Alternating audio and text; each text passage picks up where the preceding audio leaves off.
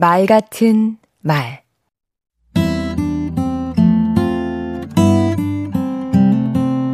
안녕하세요. 강원국입니다. 저는 비서 생활을 오래 했습니다.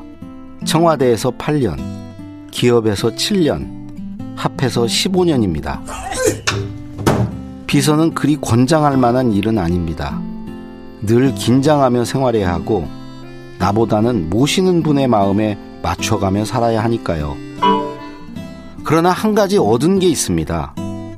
누군가의 마음에 들게 말하려면 어떻게 해야 하는지 배웠습니다. 말을 비서처럼 하면 이미 절반은 성공한 셈이지요. 비서는 입이 무겁습니다.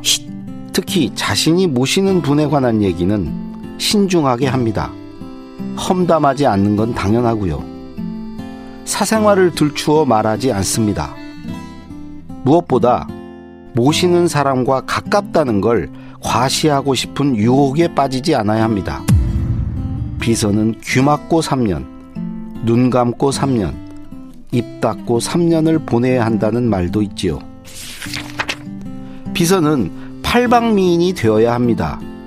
전문 지식은 아니어도 두루두루 많이 알 필요는 있습니다. 모시는 분과 소소한 대화를 많이 해야 하니까요.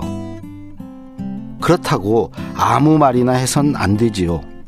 특히 이 세 가지 말은 하지 말아야 합니다. 첫째, 사실이 아닌 말. 둘째, 근거 없는 말. 셋째, 무의미한 말입니다. 아하.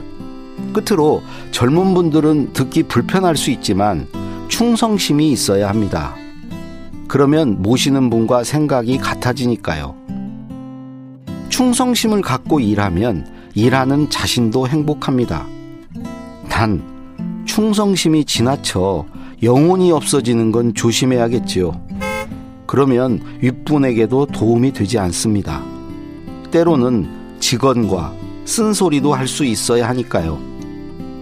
이 모든 건 비서에게만 필요한 덕목은 아닐 것입니다. 이렇게 말하는 사람을 누가 싫어하겠습니까? 강원국의 말 같은 말이었습니다.